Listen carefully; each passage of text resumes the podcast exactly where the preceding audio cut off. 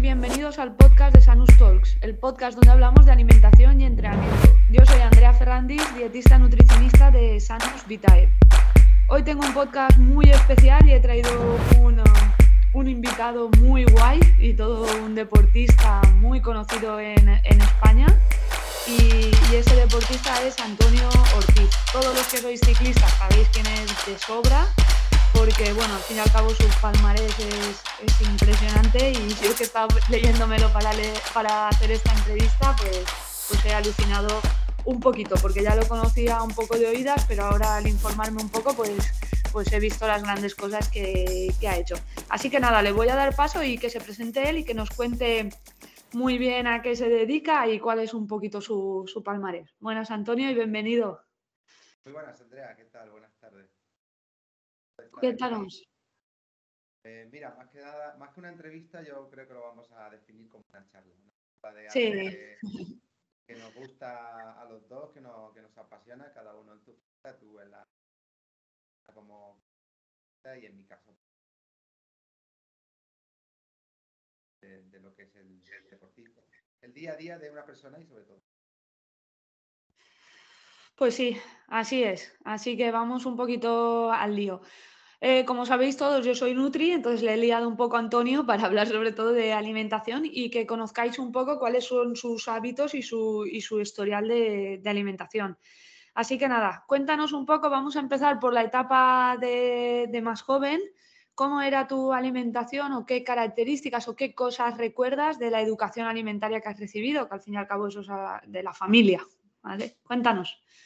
Bueno, pues mira, empezando por ahí, tan, tan, tan, tan, tantos años atrás, recuerdo que, que tuve yo casi que empezar a, a reeducar a, mi madre, ¿no? Porque al de, de pueblo, un trabajador de, toda la vida, los hábitos también de, de, antaño, ¿no? De mucho, de, comer mucho calórico, pues bueno, de la familia de, para mantener el cuerpo, la energía y, el calor en invierno.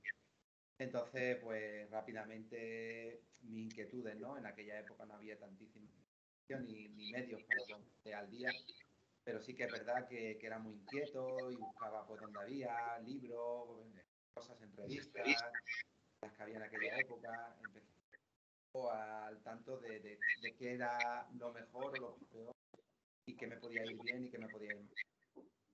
La primera que tuve que reeducar un poco a mi madre, para, para crear unos hábitos, ¿no? Son fácil. Y a partir de ahí, pues evidentemente han cambiado mucho los tiempos, ¿no? Pero en aquella época, pues ahora son conocimientos, hay mucha más información, hay muchos más profesionales, como es tu caso, ¿no? Que nos ayudan a los deportistas a darnos tanto. Porque, eh, yo en aquella época también aprendía mucha base de ensayo-error. Eh, lo típico, eres, deportista comes ensalada, comes pasta o arroz y comes pollo, ¿no? A la plancha.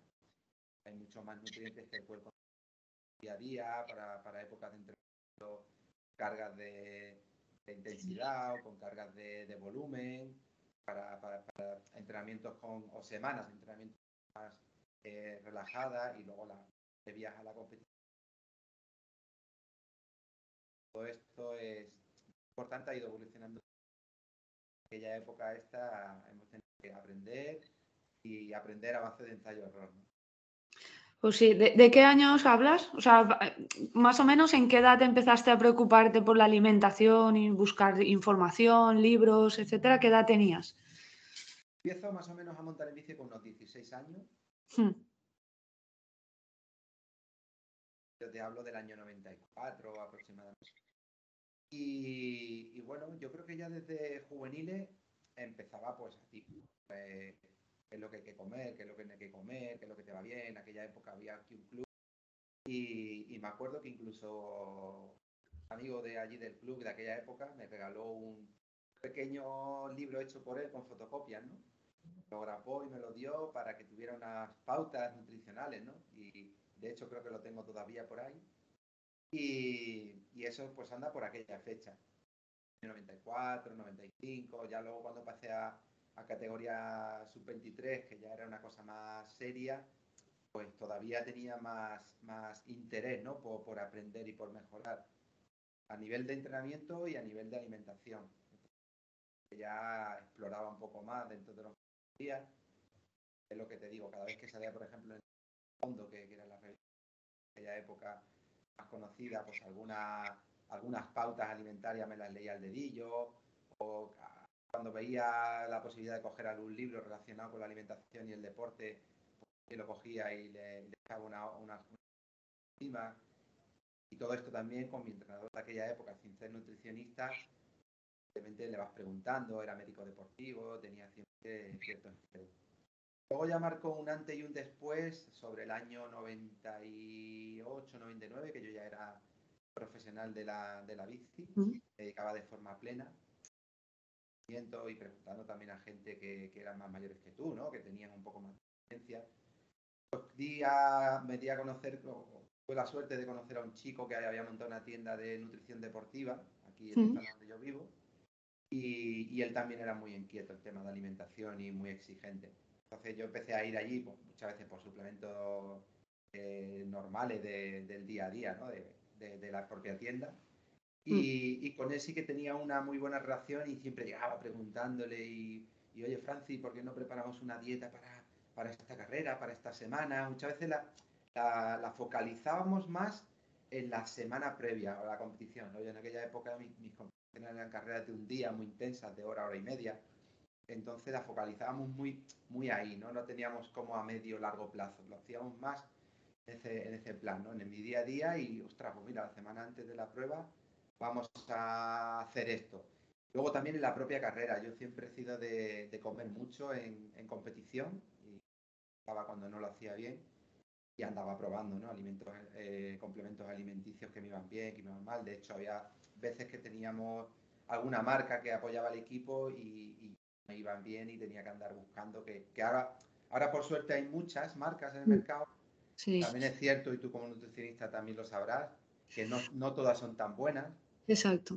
Pero no todas son tan buenas. Luego hay que saber cuándo y cómo tomarlas, pero, pero de aquella, pues claro, había menos y muy, muy, muy pocas que eran buenas claro, eh, lo que te decía, ¿no? Teníamos marcas a lo mejor que nos colaboraban, pero había, sobre todo, lo más complicado para mí, que, siente bien en el cuerpo, que es un gel, ¿no? Estaban a ver los geles de primera de aquella época y, estaban en el equipo, me sentaban como, como el fuego. Sí, sí. Que andar buscando por ahí algo de lo poco que había y, buscar un alimento y una, y una ingesta de, de calidad. ¿no? Me sorprende que tan pronto empezaras a preocuparte porque mm, al fin y al cabo las épocas que, barajas no había tanta preocupación por la, por la, alimentación y sobre todo no había muchos profesionales de la, de la nutrición deportiva. Para que te hagas una idea, yo por ejemplo empecé a estudiar la carrera en 2006, eh, soy de las primeras promociones y yo de mi promoción que se dedica a la nutrición deportiva son, son muy pocos y ahora porque ya llevo 10 años trabajando, pero ah, me hablas del 98, del 94, etcétera, que ya te preocuparas por esas cosas ya, ya da mucho que, hablar y mucho que decir sobre ti. Y ya pues implica que, ya sabías que la alimentación jugaba un papel, un papel clave para, el rendimiento deportivo. Y eso es algo muy, muy, muy, muy positivo. Vale, cuéntame, por ejemplo, eh, ¿Cuándo te diste cuenta? O sea, que la alimentación podía, podía ayudarte mucho durante las carreras. Porque sé que seguro que ha sido clave en algún momento. Eh, bueno, durante la propia carrera, en cuanto a alimentación, complementos nutricionales te refieres, ¿no? Sí, o durante o incluso el llevar una buena alimentación de forma regular eh, ¿Cómo te diste cuenta de que implicaba unos buenos entrenamientos, una mejora del rendimiento, retraso de fatiga, todos los factores que sabemos? Pues mira, yo empecé a darme cuenta, eh, entre otras cosas, las carreras que hacía en aquella época eran carreras de cross country que duraban entre hora y 40, dos horas más o menos, pero la intensidad era muy alta. Evidentemente no es como un deporte de resistencia al uso, ¿no? Una, etapa de, de, una, o una carrera de carretera puede ser, puede haber momentos muy intensos y momentos que, vas muy en el pelotón, puedes ir pues muy relajado o ciertamente relajado, ¿no? Las carreras de mountain bike no implicaban eso, implicaban en calentar muy bien y, salir a tope. Entonces era ese tiempo que, te hablo de, de a 42 horas, eh, la intensidad era por encima de, de, tu umbral prácticamente todo el rato, ¿no? Entonces, claro, ahí lo primero que había que tener en cuenta, por lo menos yo empecé a darme cuenta, tenía que tener en cuenta eh, el día previo o los días previos, ¿no? Hacer una carga de, carbohidratos, por ejemplo, en este caso, ¿no? Para mm. tener eh, la fuente de energía ahí con los depósitos llenos. Pero luego sí que me di cuenta, porque por mí mismo, por, fallos, en que, en que la digestión era casi tan importante, la digestión del, día, de la mañana, ¿no? del desayuno, era casi tan importante como la, como la, la, propia cena o, los propios días previos. Eh, de hecho, me di cuenta porque eh, recuerdo que en una carrera eh, fui en coche, llegué, no pude desayunar, no sé qué me pasó, y tuve que salir en ayunas directamente. Y, el rendimiento fue bueno en la primera parte de la carrera, evidentemente. Hmm. Entonces, ya ahí en aquella época que no existía tantas cosas, puedo decir que yo para no hacer invento eh, me, interesé por el, por el, uso de las papillas de, bebé. Ah, perfecto. Hmm. Ahora se utiliza mucho. Claro, pues esto te hablo yo en el año 97, 96, 97, 98. O sea, yo compraba papillas de bebé, la gente me ponía por loco y potitos. Porque sabían que eran alimentos que iba a hacer de fácil digestión, pero que iban a mm. tener todos los nutrientes que me iban a hacer falta para luego a la hora de un, ejercicio intenso y, de resistencia. Entonces, Sí, entonces, bueno, eh, he ido experimentando, he ido probando, he ido leyendo. Ahora, evidentemente, pues después de tantos años ya te vas conociendo mucho mejor, sabes lo que te sienta bien, lo que no te sienta bien, eh, cuándo lo puedes hacer o no, y aún así te puedes equivocar, ¿no? Pero a lo que tú decías antes de que me interesaba muy pronto por la alimentación, yo a día de hoy, después de tantos años, igual que en aquella época, me sentía inquieto y tenía claro que para, para, para tener la recompensa de todo el trabajo que hacías, porque al final era mucho sacrificio, todos los días tu entrenamiento, tu recuperación, estiramiento, el descanso, eh, y para tener un buen rendimiento eh, había tres puntales súper importantes, que uno era la alimentación, que era la gasolina que tú le ponías al cuerpo, sin buena gasolina el mm. cuerpo no iba a rendir. Otra era el entrenamiento, tener un buen entrenador, y otra era eh, la psicología. lo demás son todo también parámetros que están asociados, ¿no? Como, como la técnica, como la habilidad, como... Pero esos tres puntales externos a ti, realmente, porque al final el, el, día a día lo controlas tú, pero esos tres puntales externos a ti, pues intentaba eh, asesorarme de gente que cada uno controlara un poquito su parcela y, intentar sumar. Yo entonces decía, bueno, si de aquí sumo 0,5 y de aquí sumo 0,3 y de aquí sumo 0,2, pues ya tengo ahí un punto más. Entonces todo era intentar limar para, sacar más rendimiento a mis capacidades físicas que tenía de forma natural. Claro, y son temas que puedes trabajar, que puedes mejorar y que puedes controlar. Luego hay cosas que te pueden pasar en carrera que son por suerte o lo que sea que no puedes controlar. Entonces, esto que sí que puedes controlarlo, trabajarlo en el día a día, pues es lo que debes hacer pues para conseguir resultados como los que has conseguido tú durante estos años y ha sido gracias a trabajar esos tres puntales, además de otros temas, evidentemente, pero los tres que muchas veces consideramos que, realizan un mayor impacto, eh, hay que trabajarlos. Ya seas deportista de élite, como has llegado a ser tú, o incluso un deportista amateur, porque la alimentación no solamente hablamos de mejorar el rendimiento, sino también de mantenimiento de la salud, del sistema inmunitario, sistema hormonal, etcétera. Que puede ser una persona amateur y hacer sesiones de entrenamiento de cinco días a la semana, salir con la bici tres, cuatro y hacer pues, salidas de dos, tres horas y si no cuidas tu alimentación, pues eh, tu cuerpo se va a resentir con los años de estar haciendo estas actividades sin aportar una correcta alimentación. Entonces tu salud se puede ver, ver afectada. Entonces hay muchos parámetros ahí y que se deben de, controlar, sobre todo entrenamiento, psicología y nutrición, como dices tú. O sea que perfecto. Yo creo que son las sí.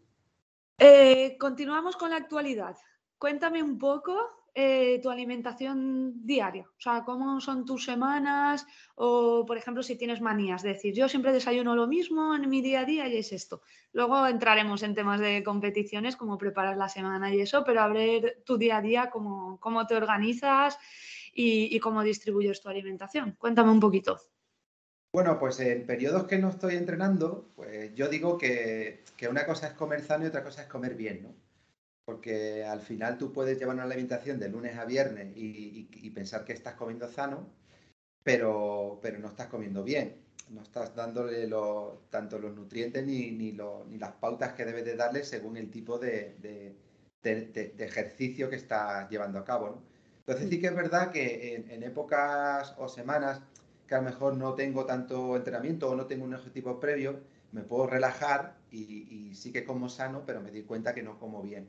Entonces, cuando realmente me pongo conmigo mismo un poco estricto, es cuando ya empiezo a hacer un entrenamiento un poco más estructurado, más organizado y con un objetivo en mente. Y ahí, bueno, intento pues sobre todo mantener unas pautas y si entreno a la mañana, pues, pues desayunar. Eh, tampoco te creas que desayuno ninguna locura, ¿eh? prefiero desayunar y luego ir comiendo durante el entrenamiento, que creo que es la mejor manera de mantener eh, la, fuente, la fuente de energía en el cuerpo. Eso es. Luego eh, a mediodía, pues mi comida típica que intento tampoco sobrepasarme, intentar merendar, intentar cenar e incluir durante todo el día, pues un poco todos los tipos de alimentos, fruta, verdura, hortaliza, legumbre. Si entreno un día más, pues a lo mejor hago un poco más de ingesta de hidratos de carbono. Si sé que ese día el día siguiente voy a entrenar menos o de menos intensidad, pues igual eh, recorto la fuente de hidratos de carbono y, sí que mantengo el resto de, nutrientes. Eh, los desayunos, pues, eh, varían un poco también en fase de lo que voy a hacer ese día. hoy, por ejemplo, el ejemplo más claro ha sido el de hoy, pues mira, la idea hoy era hacer un día un poco largo y, de intensidad media. Lo que pasa es que justo me he levantado, he, he, tenido unas tareas que hacer y cuando he ido a salir ha empezado a llover y al final el entrenamiento que tenía eh, planteado no lo he llevado a cabo. ¿Qué ha ocurrido? Eh, que me he hecho, por ejemplo, unas tortitas de harina de avena, un poco de, proteína y, huevo. Y, luego le he echado un poco de, miel y queso fresco batido. Por ejemplo, ha sido el desayuno de hoy, ¿no? Para darle un poquito de, dulce y que, entre fácil y tener esa fuente de energía. En caso normal de haber sabido que no voy a hacer esta intensidad, pues evidentemente a lo mejor suplo el desayuno de hoy de las tortitas de avena pues por algo un poco menos, con menos eh, cantidad de hidratos de carbono. Mejor, a mí lo que mejor me sienta o mejor me va son una, simple tostada. La voy variando y a lo mejor un día la hago de, pavo, otro día la hago de jamón serrano y tomate, otro día, si voy a entrenar un poco más intenso, pues igual le pongo un poco de miel y crema de cacahuete. La voy variando mucho en base a lo que vaya a hacer ese día. Está, bien, está muy bien, porque al fin y al cabo es hilar fino, que yo es algo que hablo muchas veces. No necesitas lo mismo un día que vayas a hacer pues, a intensidad media cuatro horas de, bici que un día que vayas a hacer pues, eh, series en bici. ¿vale? O cuestas o más puertos o depende del tipo de deporte que, realices. Por lo tanto, eh, las necesidades nutricionales serán totalmente diferentes y para conseguir una mejora del rendimiento y más en personas como, como tú es, es eso, es hilar totalmente fino y cada día plantear pues los nutrientes en función del tipo de entrenamiento y también el tipo de características, objetivos, tipo de vida que tengas, etcétera. O sea que... en el día a día, por ejemplo, de un entrenamiento normal, pues también tengo en cuenta el día que estoy, durante el entrenamiento, la, alimentación que llevo, tengo en cuenta el, día en el que estoy y también el día previo al día siguiente.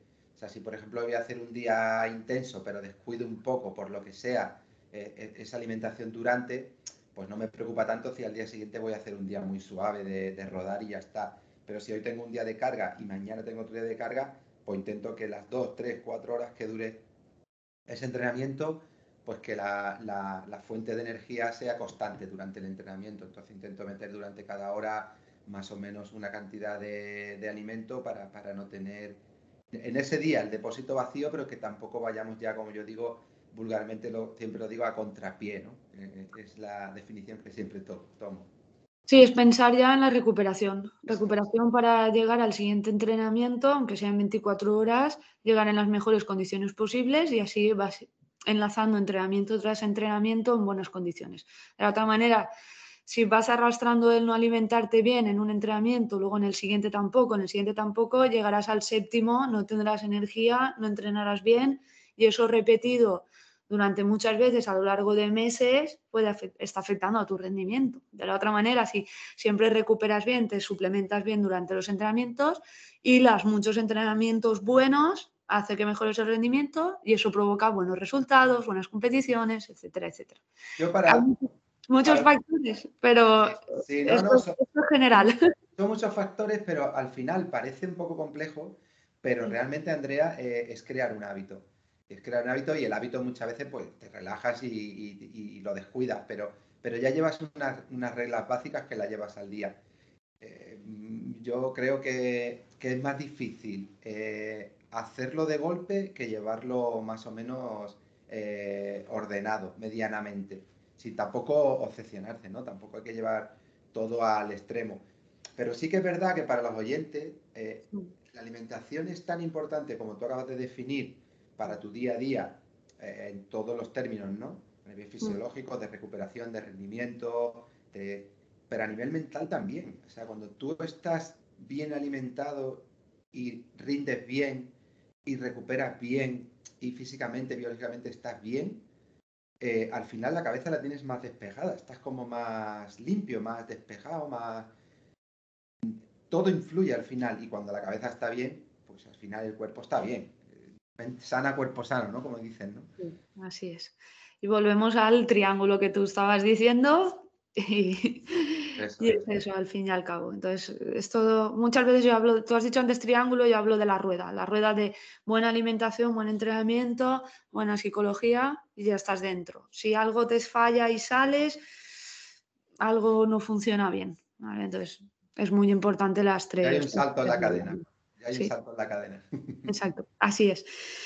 Vale, cuéntame un poquito eh, la suplementación. ¿Qué, ¿Cómo te suplementas? ¿Qué tipo de suplementos utilizas en el día a día y también intra, intracompetición o pre o post? Cuéntame un poco qué es lo que haces. Pues en, el día a día realmente eh, lo que es una eh, suplementación de suplementos mm geles, barritas, todo esto que está tan al día a día de hoy. Eh, lo uso, pero lo compagino mucho con alimentos que me apetezcan y que también me, aporten ese, esa fuente de, energía, de carbohidratos y de todo lo que necesito para ir variando, porque al final hay mucha, lo mismo que decíamos antes, hay mucha alimentación en el mercado, pero ni todo el mundo tiene la posibilidad de, poder costearse lo que eh, cuesta entrenar cada día y tomar un gel o tomar una barrita o dos geles, dos barritas, un bidón de, carbohidratos, de energía, el recovery de después. Al final no, todo el mundo llega a poder soportar todo lo que, lo que es el coste, ¿no? La bici, los neumáticos. Entonces yo en mi día a día eh, pues hago lo mismo. O sea, yo puedo salir un día y, y a lo mejor a media mañana hago un parón y me tomo una tostada y un café, porque ese día pues lo que voy a hacer tampoco voy a necesitar mucho más al final con, esta, con lo que he desayunado con esta fuente, pues me vale. Y hay otros días pues que llevo conmigo, pues depende qué, de qué día, mis bidones con, con carbohidratos y con sales minerales para ir reponiendo. Y según la intensidad, pues bueno, tú ya sabes mejor que nadie que, según el cuerpo humano y el peso de cada individuo y el calor y otros muchos factores, al final depende de la intensidad, eh, vas a necesitar entre 60 y 90 miligramos de carbohidratos por hora de ingerir, ¿no?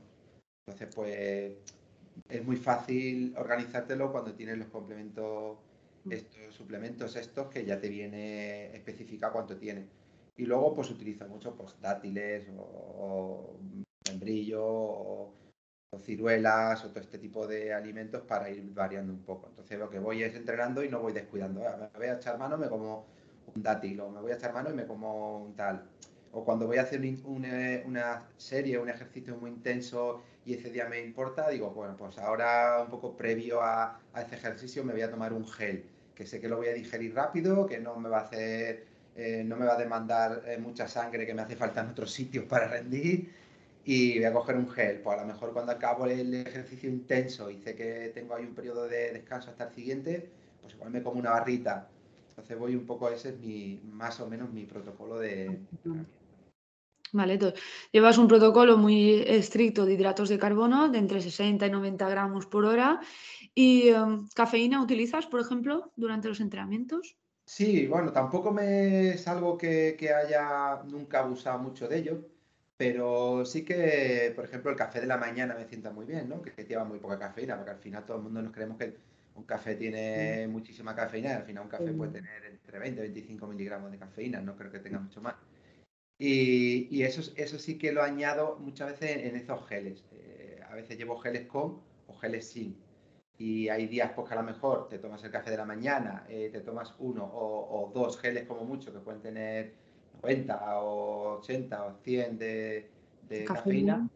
Y, y, luego para mejor otro café ahí entre media del entrenamiento. Entonces, bueno, eso es un poco la cafeína mm, mayormente que, que, suelo meter, no mucho más. En carrera sí que a lo mejor, depende de la etapa, puedo incluir días de algo más de cafeína, también con, con cierto tiento, porque al final la cafeína también hay que tener cuidado en la época del año, porque te pones a tomar cafeína, te deshidratas y luego te viene, la, te viene el Paco con las rebajas, ¿no? pero, pero sí, sí, sí que lo puedo, lo, lo, voy más o menos también administrando. Y en carrera sí que abuso quizá un poco más de, de, la, de la cafeína. De hecho, yo utilizo unos geles de cafeína ahora está utilizando unos geles de cafeína, que la cafeína que, ellos llevan, o sea, que el gel lleva, que, utilizan, mm. extracto del guaraná. Entonces no, no es una cafeína sintética como tal, con lo mm. cual ni, ni, al organismo le hace el mismo efecto de entrada, ni el mismo efecto de caída, ni, ni el mismo efecto a nivel biológico. ¿no? Entonces, a mí me sientan genial y, noto muy, muy, muy bien cómo va eh, progresando dentro del organismo ese, esa ingesta. Y luego lo que son complementos de cafeína simplemente los tomo casi siempre así, en, forma de, café, de gel y sí, Perfecto. Las sales, has dicho antes bidón con, con isotónico y sales, ¿incluyes cápsulas en algún momento? No me gustan las cápsulas, nada, Porque, mira, una vez, por ejemplo, con Coloma, eh, no sé si le conoces, Coloma, Carlos Coloma, que fue sí, sí. Sí. Pues con Coloma una vez eh, estábamos de, así charlando, no me acuerdo dónde fue, y digo, ¿qué llevas en el bidón? Y me dice, agua. Y ya dije yo, digo, ¿y para qué llevas agua? Pues agua. Digo, ya, pero ¿y para qué llevas agua? Y me decía, pues porque, porque tengo que llevar agua, ¿no? Y digo, y ya, ¿y el agua qué te da? Entonces, pues, sí, dime, explícame, explícame, ¿qué, te da el agua? Eh, no sabía por dónde le venía yo, claro. Y digo, lleva medio kilo en un bidón en la bici lo vas paseando y solo te, aporta líquido. Pero si tú no estás gastando solo líquido, estás gastando más cosas, ¿no? ¿Cómo? Tendrás que echarle algo, lo que vas perdiendo. Bien carbohidratos que te hace falta como fuente de energía o bien sales minerales que es lo que vas sudando, ¿no?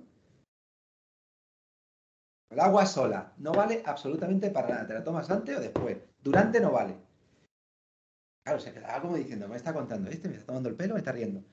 Entonces yo, la fuente de, a tu pregunta, ¿no? La fuente de sales minerales que utilizo, la utilizo dentro del bidón. Yo tengo unas sales minerales que son carbohidratos con sales minerales y los geles que yo utilizo, todos también llevan eh, alguna, sí, alguna fuente de, de, sales minerales. Entonces lo que es la propia pastilla de sal mineral intensa, creo que, creo, creo, que provoca un colapso que no tiene sentido cuando lo puedes ir tomando de manera más, más paulativa. ¿no? Esa es mi, mi, forma de verlo desde mi, desde mi experiencia, desde, desde, el sentido común. Entonces, yo lo hago así, yo voy tomando a la vez que me voy alimentando el, el propio carbohidrato con, la, con las sales minerales. Y te puedo decir que son muy, muy, muy, muy, muy pocas experiencias las que he tenido que, que haya notado que me hayan faltado sales minerales. Quizás ha sido más por mi propio descuido Mm. que, por, porque no haya tomado esa pastilla que ahora está tan de moda de tomar de sales minerales. ¿Que tu tasa de sudoración cómo la consideras? O sea, ¿eres una persona que suele sudar mucho o poco? Depende de la época del año, quizás. Ya, eso es evidente, porque depende de la temperatura, humedad, etcétera. Exacto, depende de la humedad. En, circunstancias en comparación con otros deportistas, ¿cómo te consideras? Normal, si tengo que ponerte del 1 al 10, pues a lo mejor un 6. No soy tampoco de los que voy todo el día ahí chorreando, pero tampoco voy seco, ¿no?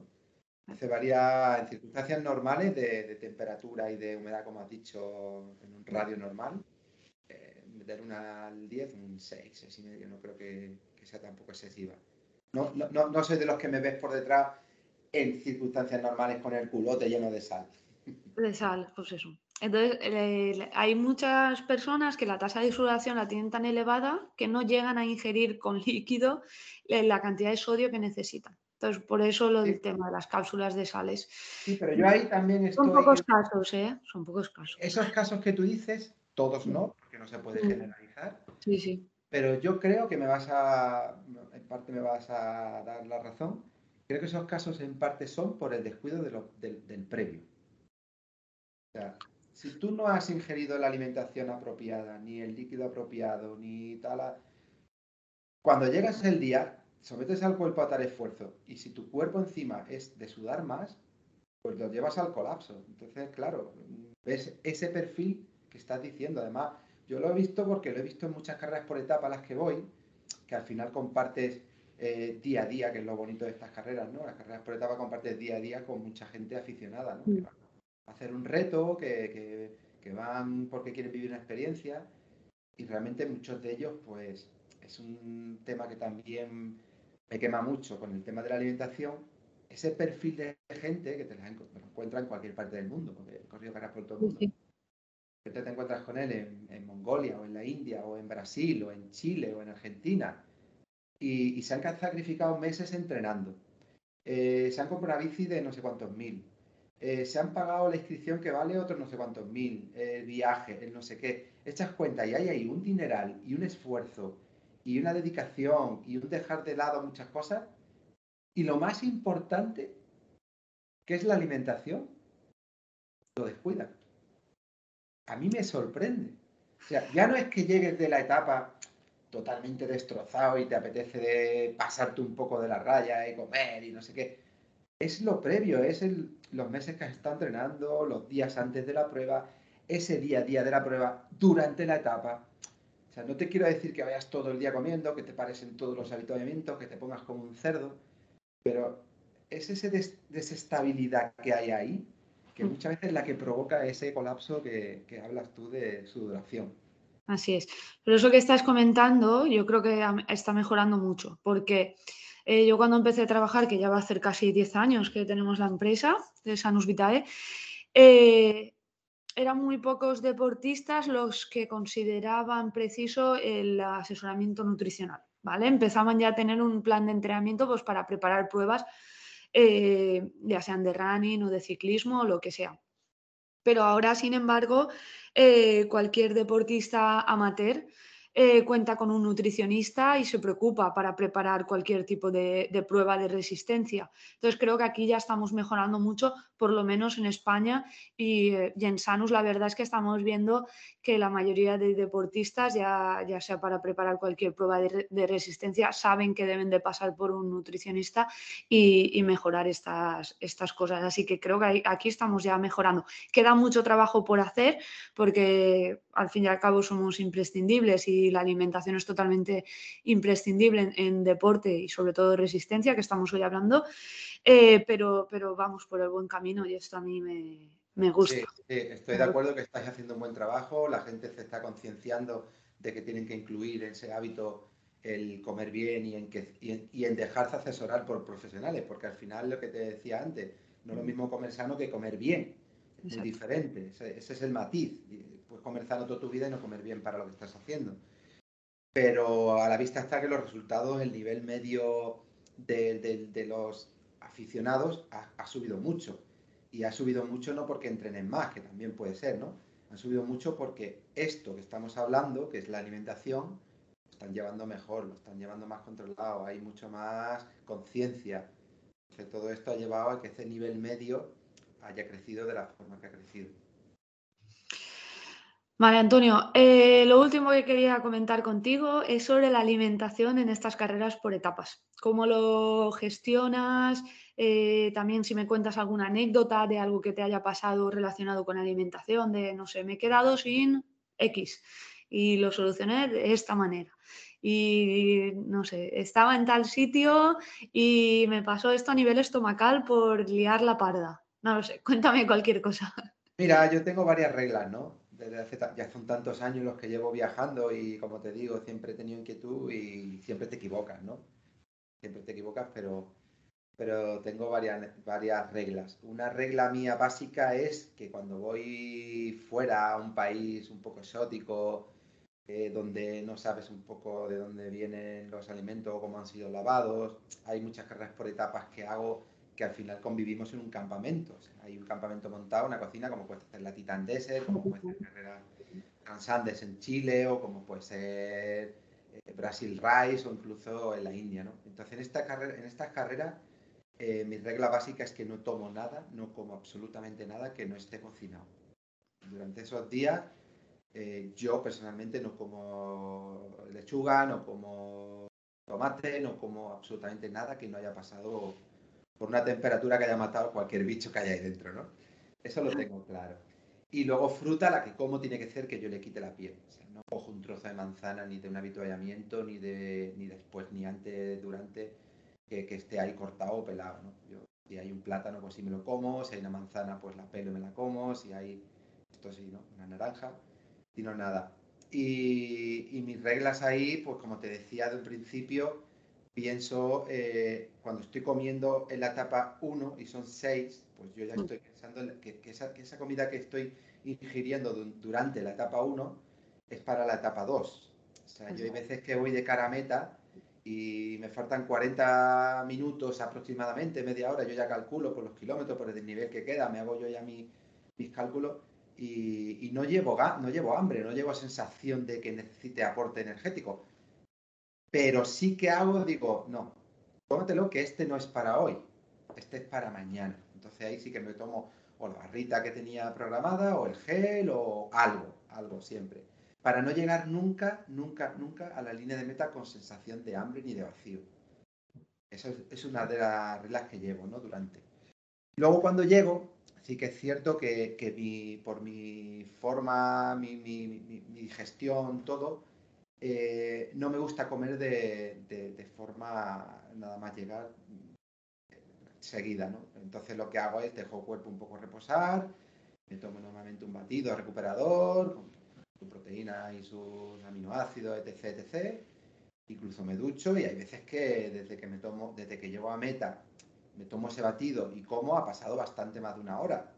Pero prefiero dejar de pasar esa hora porque sé que durante la prueba o la etapa he comido o ingerido el batido, comer cuando ya un poco el estrés del cuerpo, esa fatiga, esa intensidad, haya buscado ya un poco la, tranquilidad. Entonces ahí, pues como.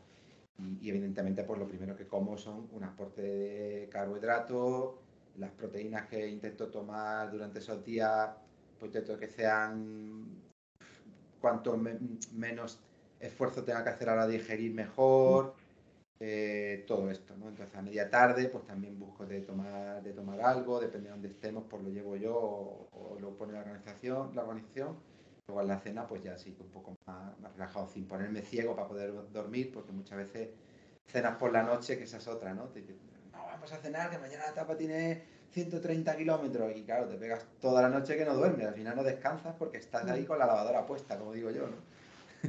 Haciendo la digestión. Así es. Es difícil a veces encontrar ese equilibrio, el equilibrio de aporte energético que necesito y que no me interfiera con la digestión, o sea, con la correcta digestión y con el sueño, evidentemente. Pero bueno, después de tu experiencia, supongo que todo eso ya lo, ya lo controlas y lo, manejas bien. y entonces también la anécdota que me decías, pues, mm. bueno, tengo una, por ejemplo, que, que, fue en Chile, ¿no? Un día de mucho frío, eh, mucho barro, eh, la intensidad. Eh, bueno, pues me despisté y no comí, ¿no? Porque al final la gente piensa, ah, si cuando llueve y hace frío no hace falta. Y, el cuerpo es al contrario, al final el cuerpo necesita más aporte calórico para mantener ese calor corporal, claro, ese calor corporal. Entonces, claro, ese déficit de, de, alimentación que, que, le di, más el frío, la intensidad de la propia carrera, eh, la lluvia, ese desgaste, pues hubo un momento que me dio una bofetada que casi, casi, casi, casi no sabía ni dónde estaba. Entonces cuando llegué al punto de avituallamiento, pues lo primero que en esos momentos el cuerpo te pide pues, es pues, dulce, glucosa o lo que sea, ¿no? Igual. Sí, eso es. Entonces recuerdo, recuerdo que había pues las típicas gominolas así un poco con, con, azúcar por encima, ¿no? Y había unas bolas de estas tipo conguito, algo parecido también, ¿no? Empecé a coger puñados de conguito, puñados de conguito, puñados de conguito, y a coger gominola, a meterme a los bolsillos. Y claro, ¿esto qué hace? Porque al final pico de insulina que te hace te repone, pero igual que te repone, te pegas una hostia que después tienes que volver a, estabilizarlo, ¿no? Pero, pero sí, sí, había veces que me he encontrado en situaciones como esta y, normalmente para mí, entrenando, que también me ha pasado en, en, salidas largas o de intensidad, entrenando, eh, mi salvador siempre es una Coca-Cola y un sneaker. Ya estoy en dique seco, entro directamente a, una gasolinera y Coca-Cola y sneaker. Pero, claro, sabiendo que lo que me queda a casa es un tiempo racional. Lo que me queda a casa eh, son todavía tres horas, por a lo mejor esto lo que va a hacer es contraproducente. Entonces tengo que analizar y tomar otra cosa, ¿no? Tomarme la Coca-Cola está bien, pero a lo mejor esta ingesta, esta inyección de azúcar, de azúcar eh, no va a ser lo más apropiado. Entonces, bueno, al final son truquillos que toma uno que, que salva vidas, como te digo, salva vidas. Así es. Pues muchas gracias, Antonio. La verdad es que, que, está muy a gusto hablando contigo y, nada, nos has hablado de muchos truquillos y la verdad que me encanta. Y muchas gracias por aceptar tan rápido el, venir al, podcast y, que estoy muy contenta de, haber conocido, pues al fin y al cabo, eh, a una persona como tú y, que mola mucho conocer a deportistas que se preocupan tanto por la, por la alimentación y que tienen conocimiento en alimentación gracias a, su, a, su, experiencia. Así que nada, ¿quieres aportar algo, algo más?